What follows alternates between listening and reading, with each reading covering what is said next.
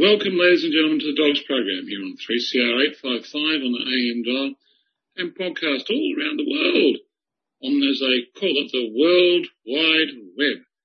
Yes, um, trademark Google, I think, because um, we're owned by them at the moment.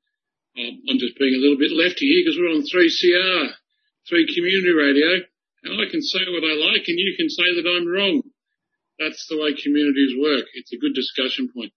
We are the dogs which means that we don't go around barking at people, although many people would accuse us of that.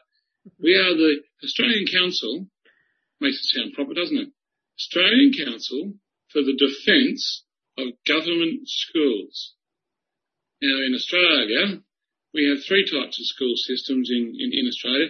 We have government schools, which are the only ones that um, the state government and the federal government and government should fund because their name's on the front. If your name's on the door, then you should pay for it. And they do. But then there's, there's, there's the Catholic school system, which is paid for entirely by the Catholic, oh no, hang on, no, it's not. That's also paid for by the government, um, even though there's Catholic on the door. Don't know why. Never worked it out, and the fact that it is, I think, is wrong, which is why I'm on the radio to tell all you all the reasons why it's wrong. Um, and there's the independent school sector. They're independent, except of course they're not independent. They wouldn't exist if it wasn't for, you guessed it, the government, which funds it as well. So we have all these parents chasing these schools around, not quite sure which one to enrol, but they're all government schools. And we think that the only schools that should be paid for by taxpayers, of course, are the ones we get to put our name on the door, which are government schools. The other private schools, the independent ones and the Catholic ones, um, well, they can do what they like, as far as I'm concerned, as long as they teach good reading, writing and arithmetic, but um, it's not my job to fund them. And that is our major point. We think there was a great wrong in Australian society, and we think it needs fixing. And so every week on Saturday at 12 o'clock, we come and explain to you why. And one of the things we're going to do today is talk about government schools in a crisis. We're all in a crisis today. Today we're going to hit it head on. COVID-19, the coronavirus, the stuff we're all in the middle of. Here at 3CR, uh, we're surrounded by hundreds and hundreds and hundreds and thousands of people who are now becoming infected with the virus. Never before have I lived in a state of emergency where the emergency is so real. And at the moment today, the government wants government schools to open and educate kids in this in this terrible situation. Um, now, Jean has a world famous press release which she'll tell you about, but we're going to talk about the effects that these things have, um, not just on me, and not just on you, unless, of course, you happen to be a principal, or you happen to be a teacher, or you happen to be a cleaner, or you happen to be a child in a school that's open today in the middle of this state of emergency.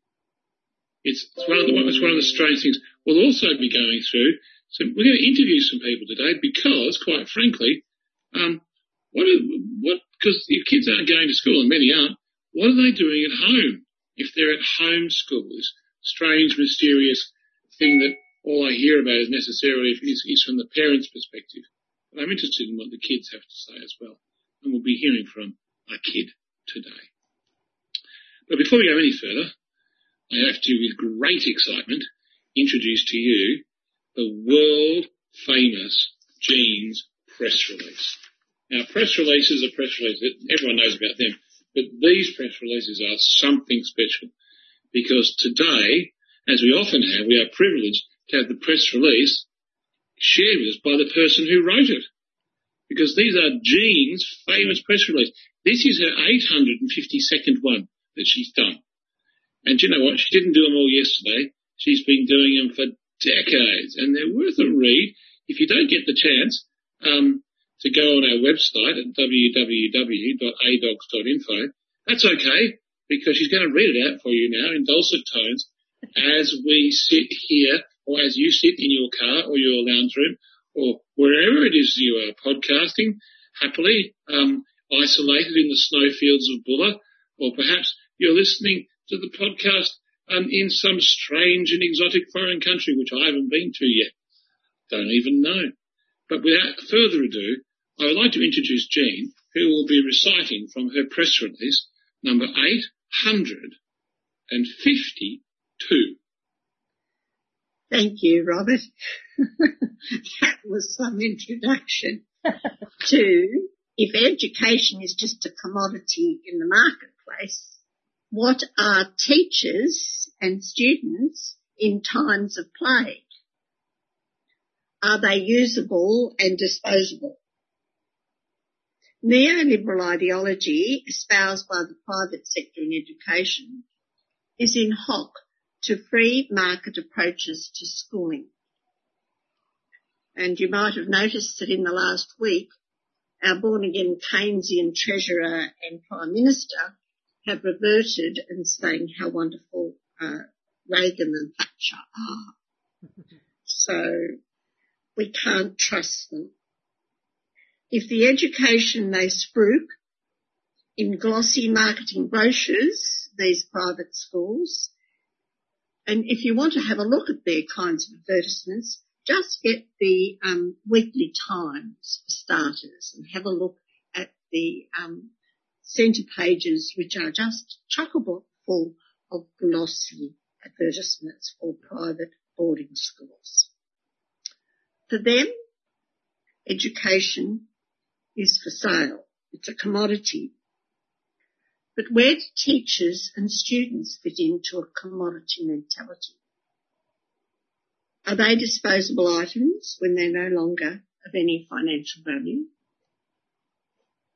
Now, Trevor Cobbold of the Save Our Schools group has reproduced an interesting report from a gentleman called Peter Greene, who was an, a United States high school English teacher with a blog called Curmudgucation. Now, Peter Greene writes an education column also for Forbes magazine, and he describes on his website the latest version of commodification of education products in the United States.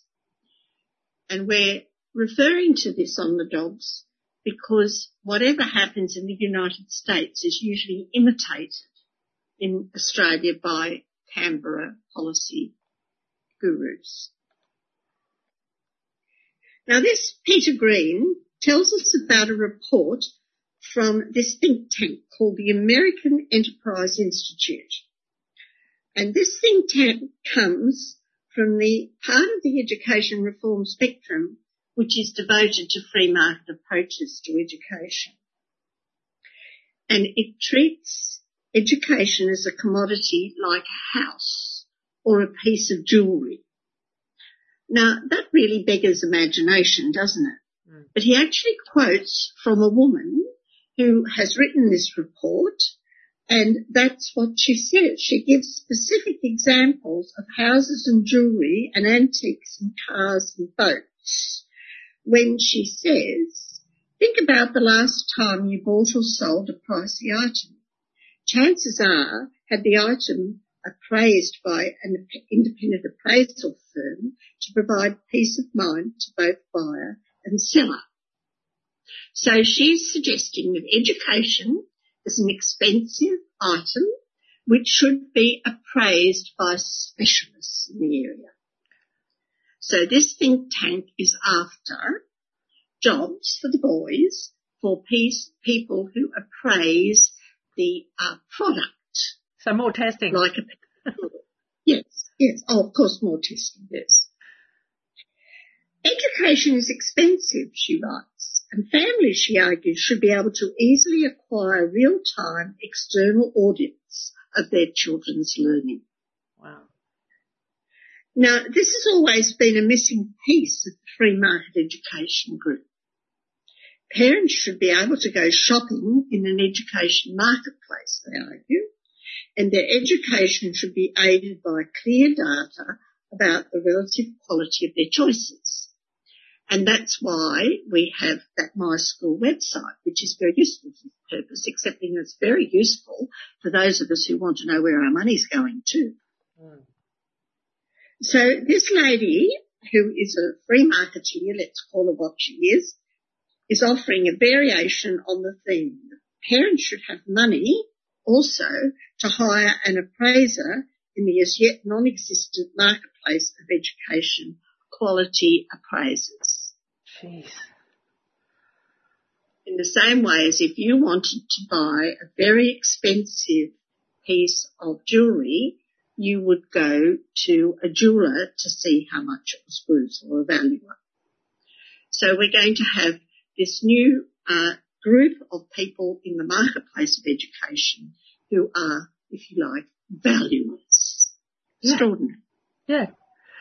They're Now there are several problems with this mentality. And don't for a moment think that this isn't going on in Australia because it is. Education is not a commodity.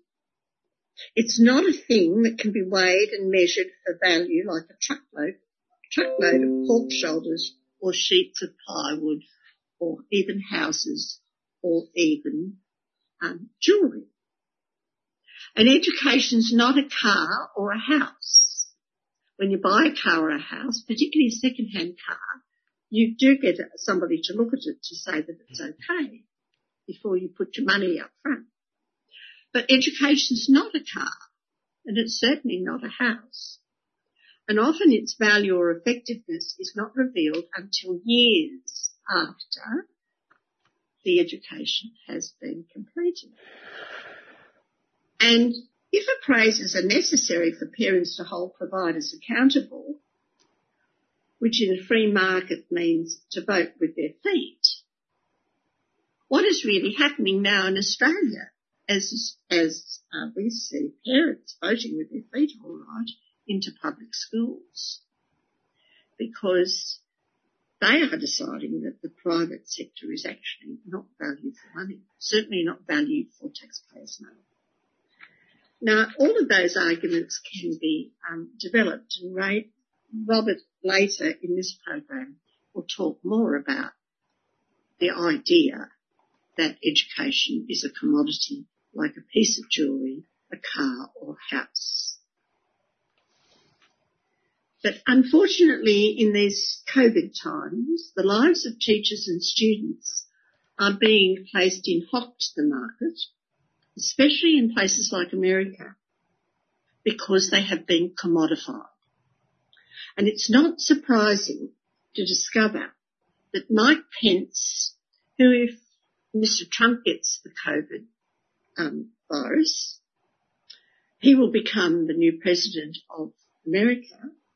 Mike Pence visited a classroom of masked fourth graders at a North Carolina private school. It's a private school where they're actually masked. And he promised sufficient resources.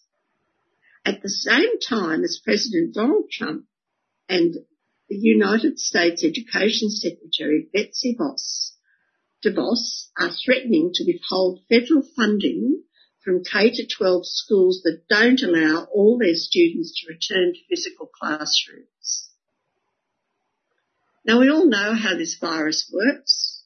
It likes groups of people Hmm. so that it can become commodified and multiply and flourish. And classrooms and teachers in them are fair game. Hmm. Now, Joe Biden has slammed Trump over the threats and argued that insufficient resources have been provided for teachers and others. There's, but DeVos said that students in North Carolina and around the country need to return to the classrooms. And she thinks she can get away with this because North Carolina has always been Republican. It was a great slave state in the days gone by. And DeVos has also announced 180 million in grants for North Carolina and 10 other states to serve students during the pandemic. But the governor in North Carolina at the moment is a Democrat. His name is Roy Cooper and he has announced that public schools may offer a mix of both online and in-person instruction. Though districts can choose to offer fully remote learning. We don't respond to those kind of threats, Cooper said in the July 14 News Conference of the Trump administration's consideration of withholding federal funds. Now Trump, DeVos and Pence just might be forgetting that teachers and above all parents are actually human beings. They're flesh and blood. They live, they flourish, they don't flourish, and they die. And they have not yet been completely commodified unless they're slaves. And they might decide that their lives and those of their children are worth more than responding to financial threats. now that is our press release and we're going to have a bit of a break and then we've got something a little bit special for you because we want to prove that human beings are not commodities. They are flesh and blood and they speak and they have ideas and education is not a commodity. 3CR is your station in solidarity and struggle. We've been with you since 1976 and we are here to stay. Throughout June, we're running a station appeal. We need the financial support of our listeners to stay independent, community owned and radical. Jump online and give what you can. Go to 3cr.org.au.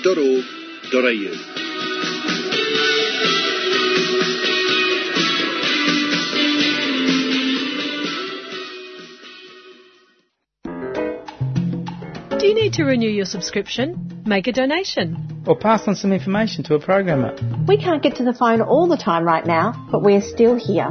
You can call us on 03 94198377 each weekday between 1 and 5 pm and talk to a staff member. That's 03 9419 8377. 3CR Community Radio, here to stay.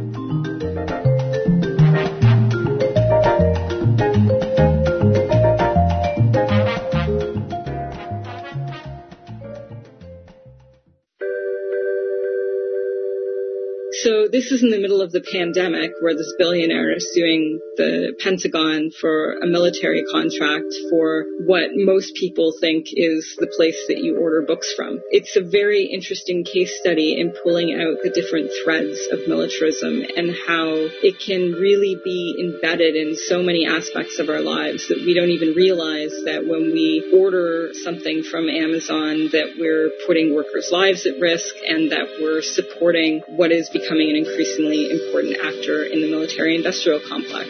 Exposing that to people, I think, is very important. People will care if they understand that this is how things are all interconnected and linked. It's surfacing that information, it's making that accessible and making it relevant for people's lives. And I think that is another opportunity that COVID-19 really presents to us is that we are all connected and these structures are all connected. We can see that much more clearly now than we could before.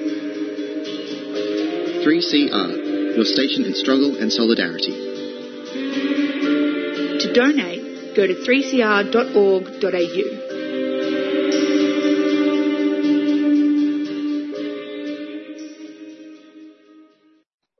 Well, here we are back at the dogs program and we've got something a little bit special because education is about real people. It's about, first of all, our children who are at home at the moment doing remote learning. And we've got a little boy called Angus who's going to tell you what it's like. So, over to Angus. One thing I love about my school at home is the fact that the teachers are really nice and every time if there's something a session you start a session then there's something at the bottom where a WebEx and at the time that's due like 10.30, 11.30, 9.30 to 9.50 then you can click on the link and you can ask questions about your certain activity. How much support do your teachers at school give you in your home learning? Well, I mean, quite a lot. Whatever you need help for. Uh, so what would a day of homeschooling look like? What happens at the start of the day? At the start of the day is you have a WebEx for like 10 minutes to be like, hey, here's the day. You have like a daily poll where you can ask a question. And today's question was, if you were an animal, what would you be? I chose eagle because that means you can fly. and what other subjects do you do in a day at homeschool? At homeschool, I I can do some reading, which is just filling out a journal because I'm reading a book right now, Maze Runner, and there's also passion project where it's all about your passions. And then there's well-being which is like every Friday at 12:30 or something. I think there's a well-being thing where everyone in year 6 or class comes to a WebEx for like fun and stuff and um sometimes there's like a competition or a game that ev- the whole grade can participate in and and you can even put your hand up. It's fun. and also you have some maths, which is a travel agent, where you're a travel agent and your client, you have to plan their flights, and you have to plan how much money it costs, what the route is, the angles of the route, the coordinates of where you're going, the temperatures and the altitude mm-hmm. of your flights. What are you studying in humanities at the moment? In humanities, we're studying Aboriginal culture because, and it's really fun. What have you learned? I learned about in Tiwi. I'm pretty sure. I mean Noongar is there's this thing called a honey squirrel, and that honey squirrel it acts like that because it because it's so small it clings onto the trees that it inhabit, inhabits and they suck the pollen and they're hanging and they're so light their body gets covered in pollen and whenever they go to new flowers it pollinates them like a bee. when you go back to normal school, are you going to miss homeschool? Yes. Is there anything else you'd like to tell us? Like you can do what you want at your own pace and like you have a week to finish your task once it's been set to you. Did you feel you learned as much at homeschool as you would at normal school? Maybe, maybe not. Hmm. Okay. Mm. And are you looking forward to getting back to school when it starts again? Yes and no. because I won't get as much time. I wouldn't get much breaks in between just to but after you complete a task here, you can have a half an hour break. It's really fun. and if there's one thing you could say to all your teachers and all the effort they're putting in for homeschool, what would you say? Thanks. Yay. Well, it sounds as if Angus's um, teachers, school teachers, are doing a tremendous job. Uh, not only with that little boy, but also with all the other children. There's a lot of children in his school and they're all in the same position. And if you think about it, it is a phenomenal job that our teachers are doing at this point in time in Victoria and in Australia. But um, this little boy has also been dealing with other teachers. They have been music teachers, and there's a lot can be done now on remote learning. So he's going to play you a piece of music that he has been learning uh, and he's been very busy indeed. So once again, over to Angus, who has the ambition, I think, to be at least a muso in his spare time. Boogie Rock by Karen Bailey.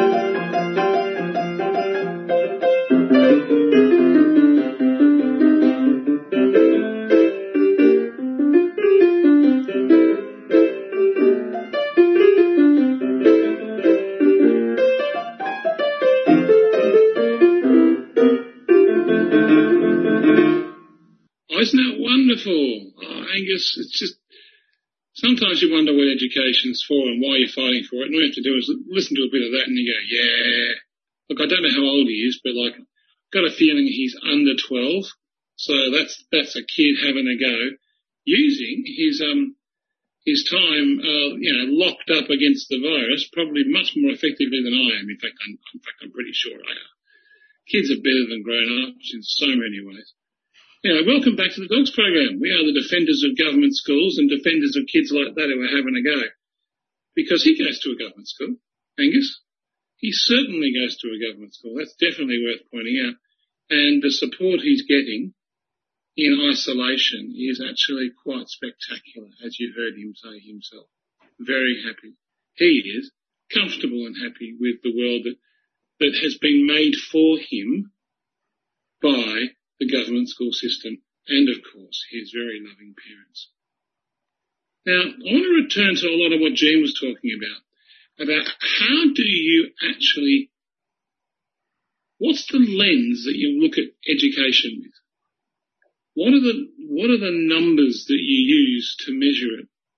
Do you use numbers to measure it? I mean, does your VCE score mean exactly the same thing as the number that scrolls by in the stock market when it comes to measuring a person or measuring a company? Now, I think these are questions that are worth pursuing, certainly now we're in these what I call horrible COVIDness times.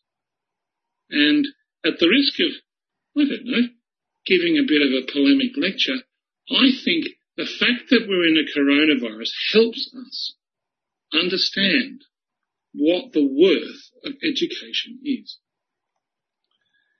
Now, from my point of view, it's really hard to understand what on earth is going on with what I should be doing with my life to protect myself and others from the plague that is surrounding me.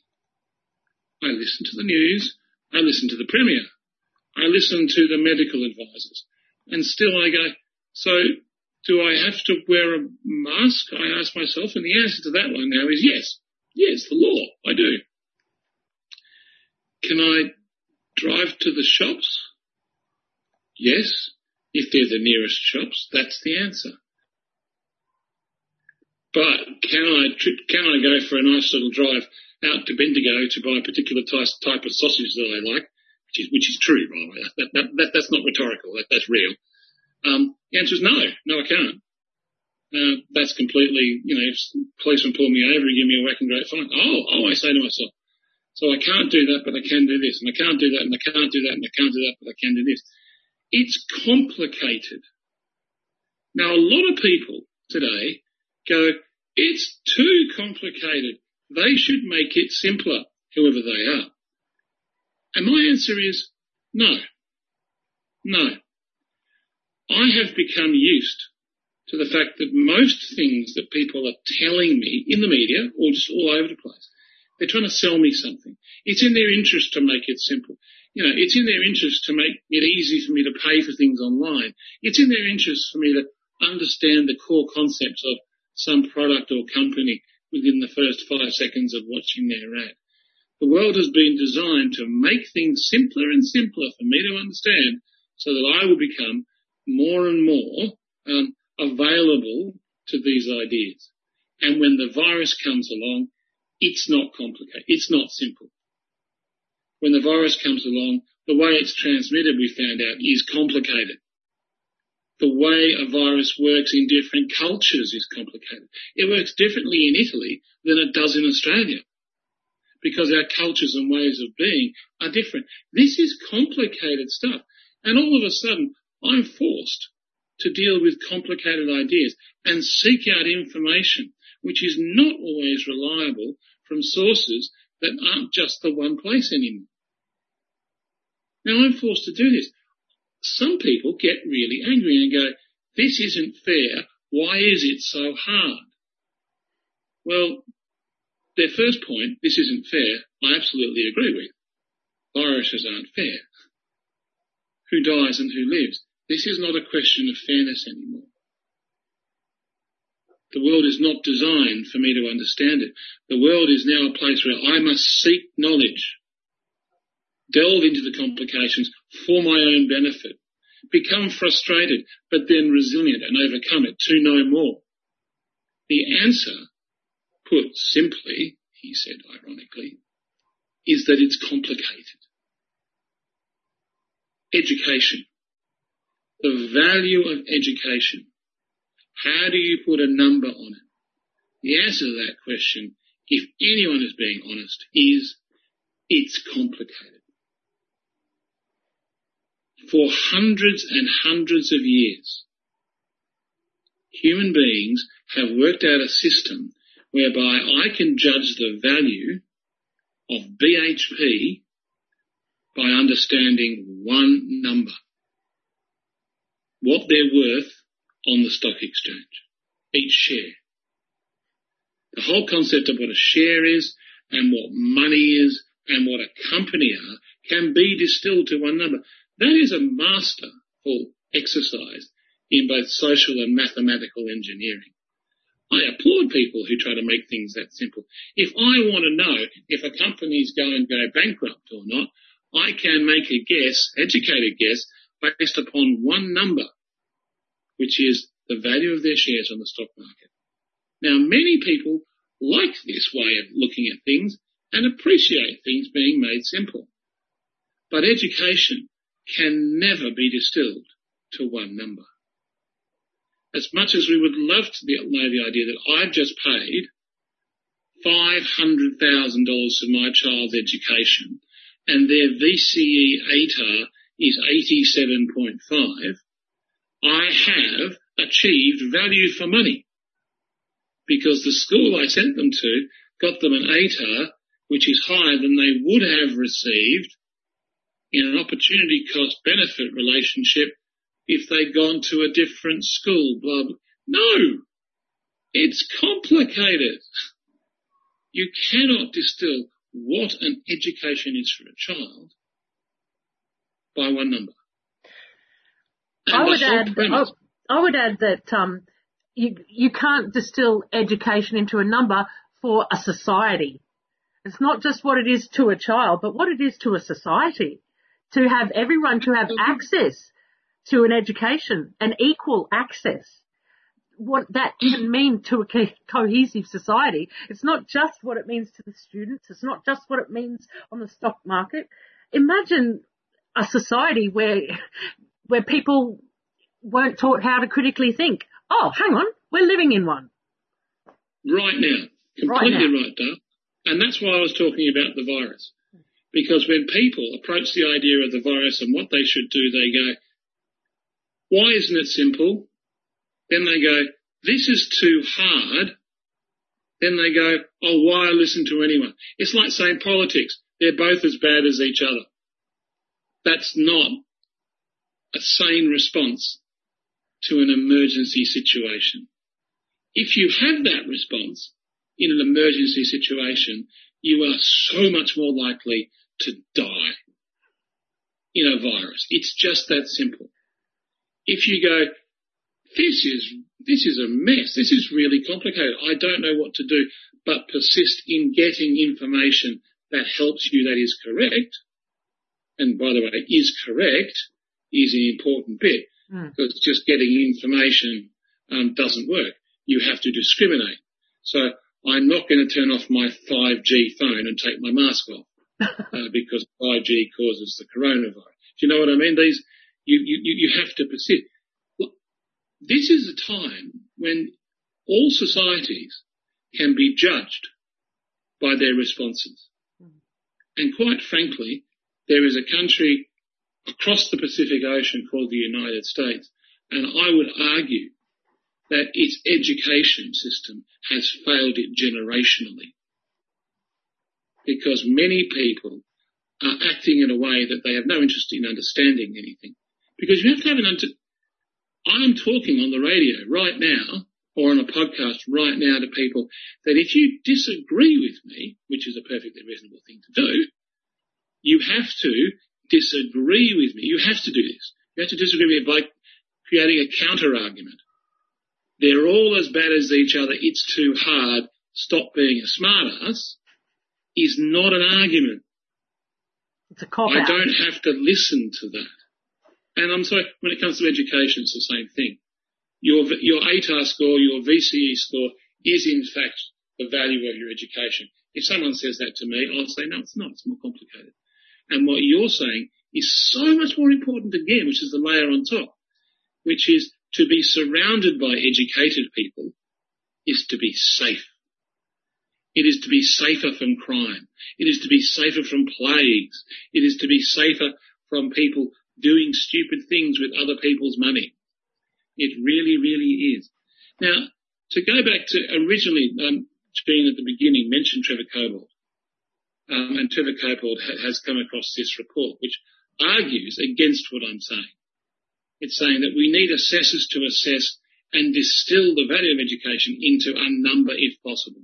Now, policymakers couldn't wrap their heads around the size and depth of the problem when they came to it. And indeed the dimensions.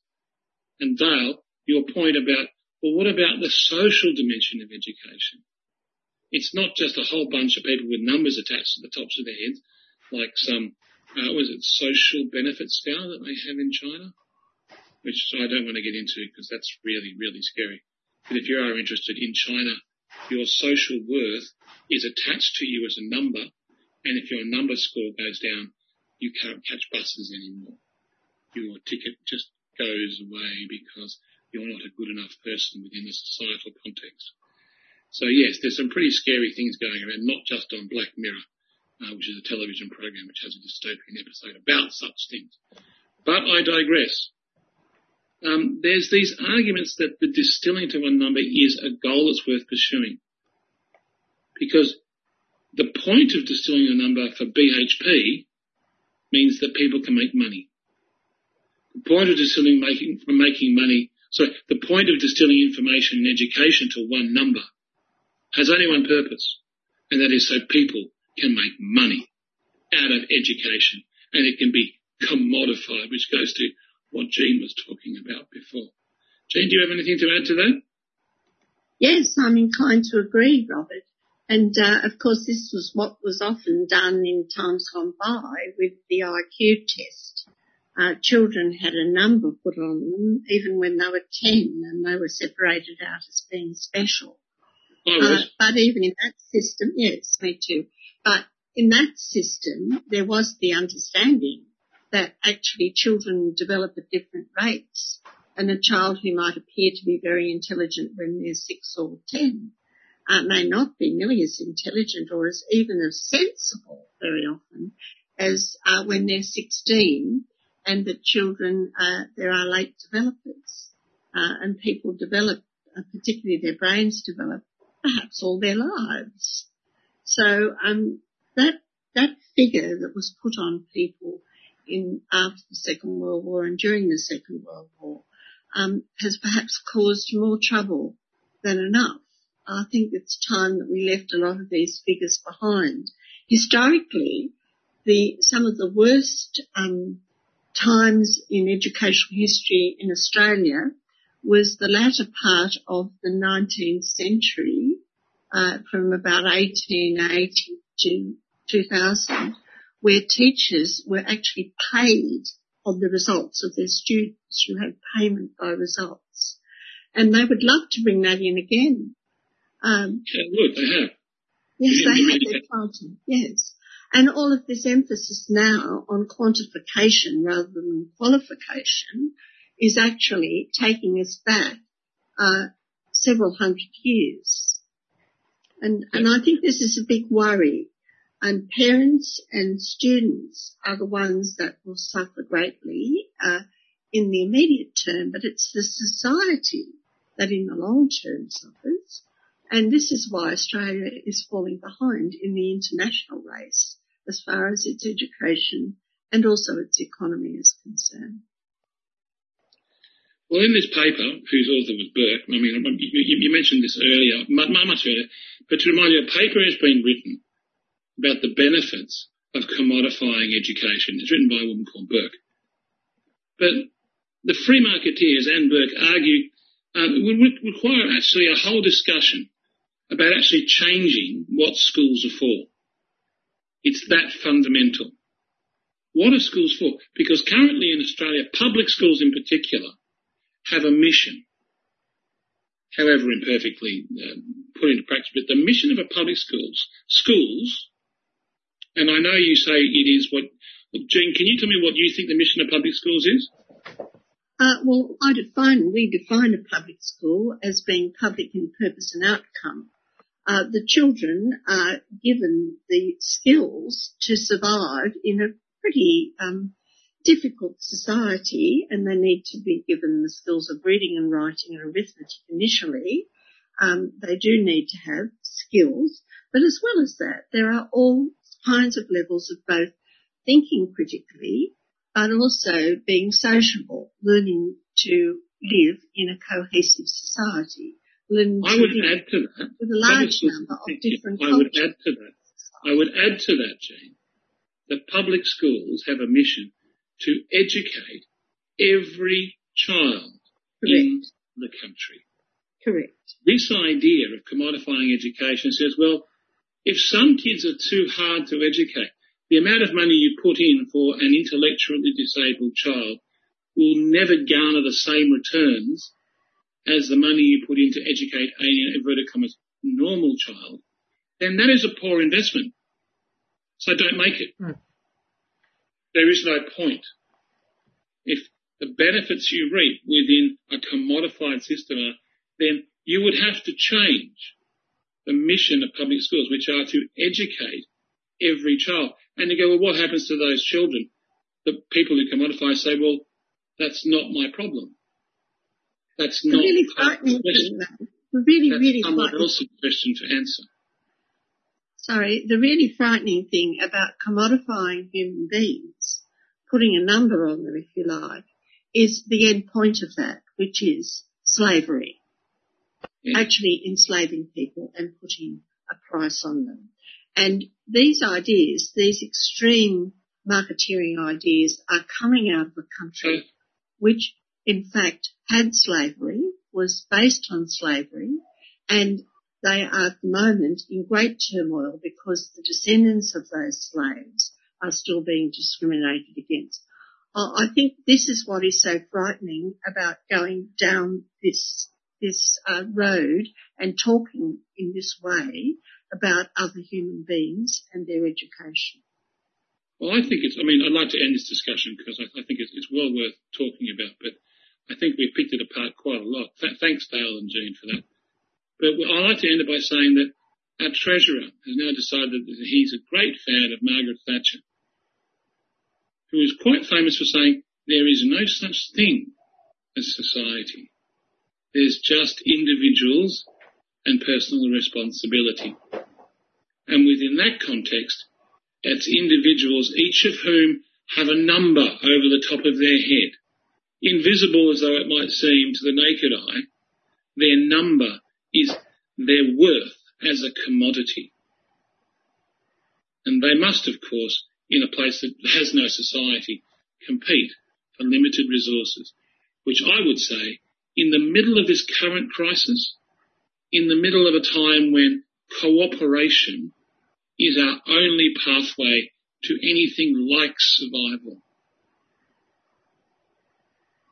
Individuals fighting each other for resources is exactly what the virus wants. That's how a virus survives. And I think on that note, I think we should have some messages because we are listening to 3CR, which is the community radio station. We'll be back with more after this. You can see that this country is covered in the blood of Aboriginal people, the length and breadth of it.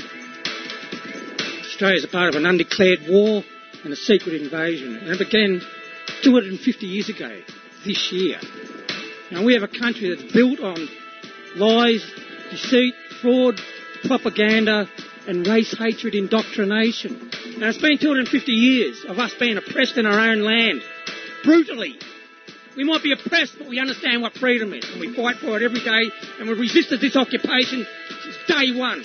And I predict colonialism, capitalism, imperialism is going to get knocked out cold by about mid this year. 3CR, your station in struggle and solidarity. To donate, go to 3cr.org.au.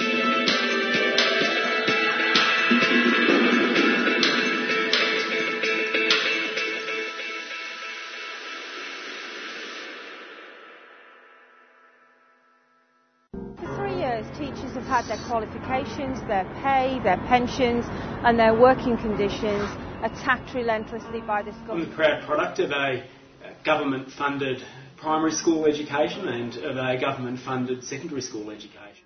Australia is one of the richest and luckiest countries in the world, and there's no reason whatsoever why we can't have the very best public schools in the world. It's simply not good enough that kids with disability miss out.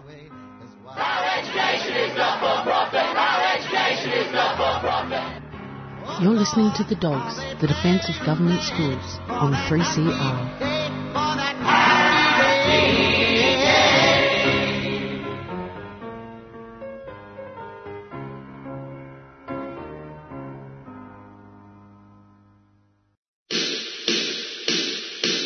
Isolated? Quarantined?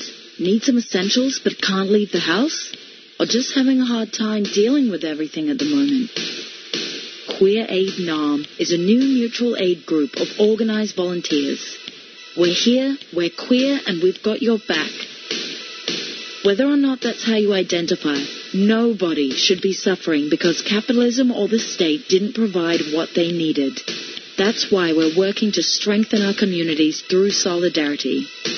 Put in a request for help and we'll match you with a volunteer in your area who can either pick up groceries or other essentials for you help you run errands, cook meals for you, or check in with how you're going. If you or someone you know is having a hard time, or if you want to join the volunteer list, find us on queeraidmelbourne.org or search for us via Facebook, COVID-19 Queer Aid Naarm Melbourne. So tell your family and your friends and don't forget your neighbours. That's queeraidmelbourne.org, a 3CR supporter.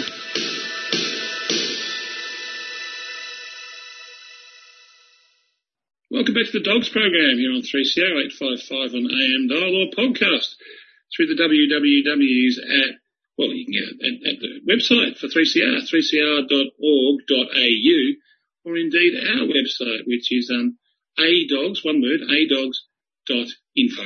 But without further ado, I've been talking about kids, I've been talking about society, about a little bit of society that really, really cares. A little subset called principals.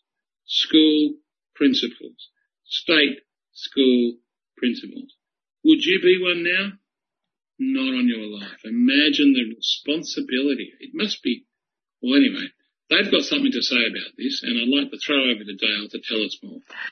Thank you, Robert. Yes, I've got an article here by Adam Carey uh, titled "Principals Demand End to Face-to-Face Classes as School Closures Grow." The Union for State School Principals has urged the Andrews government to abandon face-to-face classes for students in year 11 and 12 and in specialist schools and return to remote learning in Victoria's COVID-19 lockdown zones. More than one in 10 Victorian secondary schools were closed on Monday after being linked to a recent coronavirus infection, with most of the affected schools located in Melbourne's north and west, according to a list published by the Department of Education. Keilor Downs College has been forced to shut three times this year due to a positive case. The list of closed schools grew from 44 on Monday morning to 58 by the afternoon, including Keilor Downs College, which was forced to shut down on Monday for the third time this year. Other new closures include Melbourne's Girls College in Richmond, Auburn High School in Hawthorn East, Cheltenham Secondary College, Epping Secondary College, and Gisborne Secondary College. The principal of Gisborne Secondary College, which is just outside Melbourne's lockdown zone, but has many students who attend from within it, has asked staff and students to wear masks before the government adopted the same policy. The Schools within the Parkville and Malmesbury Youth Justice Centres were also listed as closed on Monday. The growing number of coronavirus related closures led to the Australian Principals Federation to call for an immediate return to flexible learning for all students in Metro Melbourne and Mitchell Shire. The Principals Union also lashed the Department of Health and Human Services staggeringly poor management of positive cases in schools, claiming that schools had been left waiting for days on advice for how to handle closures and contact tracing. Federal President Julie Podbury said principals has, had lost confidence in the health department. Extreme delays in decisions being communicated to school principals about closure and contact tracing has damaged many hard-won relationships in schools, Ms. Podbury said. That's amazing, Dale. That's absolutely extraordinary. Would you be a, I mean, imagine being a principal and you've got a positive case of COVID-19 in your school, teacher, cleaner, kid, hmm. any of the three. You call the Department of Health saying, what should I do? And you wait three days. It's amazing. You have to spend three days. Uh, just imagine what that would be like. Hmm. It's amazing. Uh, uh, what would you do? Yeah, well, what could you do? I mean, it, wouldn't it be part of your duty of care to shut it down until you until you had advice? You know, but yep. but the principals aren't even given that as an option. So I don't understand how it goes, doesn't go against the duty of care that they have to sign when you become a teacher. I think many principals just are. They're just going, no, I'm, um, that's it. I'm not having these people I know and love and care for who are under my trust, and they just do it. And then the permissions are given later. It has to be that way. Mm. If I was that principal, I would just come up and say, do you know what I'm doing? You're not going to give me any advice. I'm going to close my school down now. Yeah. You'll sort this out later. Because to do, and if, and if, if they threaten me with my job, or, I mean, who knows? Who knows what goes in, in, in the corridors of power? But imagine being put in that. Imagine going to bed that night. Mm. You wouldn't. I just think it's uh, because principals have been given autonomy and choice in terms of what they do with their schools, but they come at this one time. Mm. It's an emergency, and uh, just the position that these people, these human beings, are being put in because they are in positions of great responsibility. Um, yep, shut it down. That, that's it. I, which is why I think they're saying this now. Mm. Because most of the kids aren't there. It's just 11s and 12s and people with special needs and they're going, do you know what? We're not having this on us. It's actually not fair. No. If a child dies because I'm allowing this to happen, while, you know, almost 800 people get the virus every day. Seven, almost, it, it'll get up to 7,000 of people in this state are supposed to, um, have been diagnosed with it and are in hospital or in isolation or supposed to be in isolation because a couple of days ago I was told that 130 people who should have been quarantining weren't home that day. so I don't know if I was a principal I'd say, no, nah, no, I'm just shutting this whole thing down. Everything's remote. And you know what? If, if, if, we have to double up on VCE next year, that's that's a small price to pay. Mm. If we don't get the number, the commodity number for our Year 12 students on top of their invisible, you know, invisibly on top of their heads by the end of this year, do you know what? Yahoo sucks. That's not what education is worth education is not worth the death of a child, any child. It's worth a lot. But if I could avoid it, I'm sure these principals are saying, we're not going, I mean, what do you think, Dave? Well, I think, you know, it's one of the most difficult positions anyone uh, who has, you know, vocationally, you know, is drawn to, to educate children and who cares about the welfare of children. It's one of the most untenable positions to be put in. You know, it's unenviable and there's certainly, um, it's certainly thankless. You know, I, it's, like you said before, it's complicated. Could I have my two pennies worth? There's no, another oh, yes, Jane. Yes. it's not not just the children whose whose lives are in danger. It's also the teachers and the uh, cleaners and every, anybody who's near that school, even parents. However, however, there is another thing that should be said, uh, and that is the people who who in times gone by would be held responsible and should be making the decisions, and those are the bureaucrats at the centre. But they have been underfunded. The central organisations, both health and educational have been underfunded for many, many years. And we are now seeing how this centralisation should work and isn't working very well in this country. It yep. was our strong point 40 years ago. Certainly not anymore. Okay, well that's all we've got time for this week. Yeah. No, it is, isn't it, Doug? Because we're coming to the end of the program now. We 3CR has no more than education to talk about. I Look forward to the rest of the programs this afternoon. Um, we've been listening to the Dogs programs on 3CR, of course, 855 on the AM dial and podcast on the www. Uh, 3cr.org.au. But it's also available, this podcast, I mean, if you're listening to it, you know this already, but at our own website, www.adogs.info, which links to the 3CR website. Look, it's been it's been a heavy week, and we wish you the best of luck, um, and not just luck. We wish you the best of care. Persist.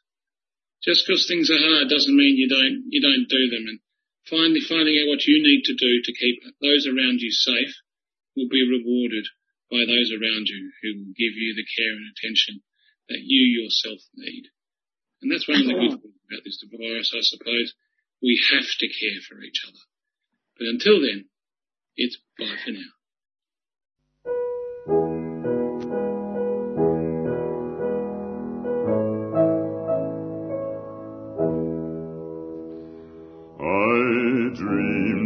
Saw Joe Hill last night, alive as you and me. Says I, but Joe, you're ten years dead. I never died, says he.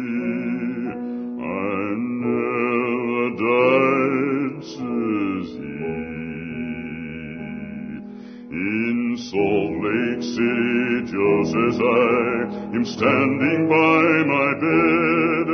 They framed you on a murder charge, says Joe, but I'm dead. Says Joe, but I'm dead. The copper bosses killed you, Joe. They shot you, Joe, says I. Takes more than guns to kill a man, says Joe. I didn't die, says Joe. I didn't die. And standing there as big as life, and smiling with his eyes says Joe, what they can never kill,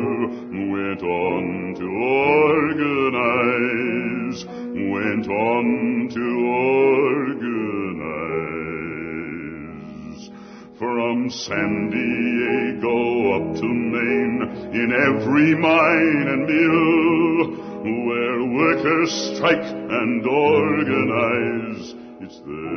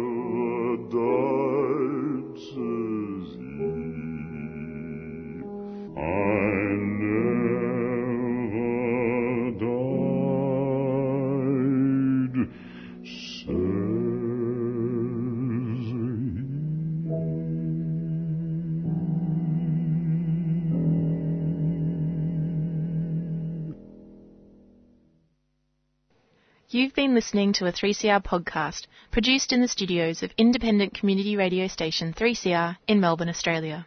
For more information, go to allthews.3cr.org.au.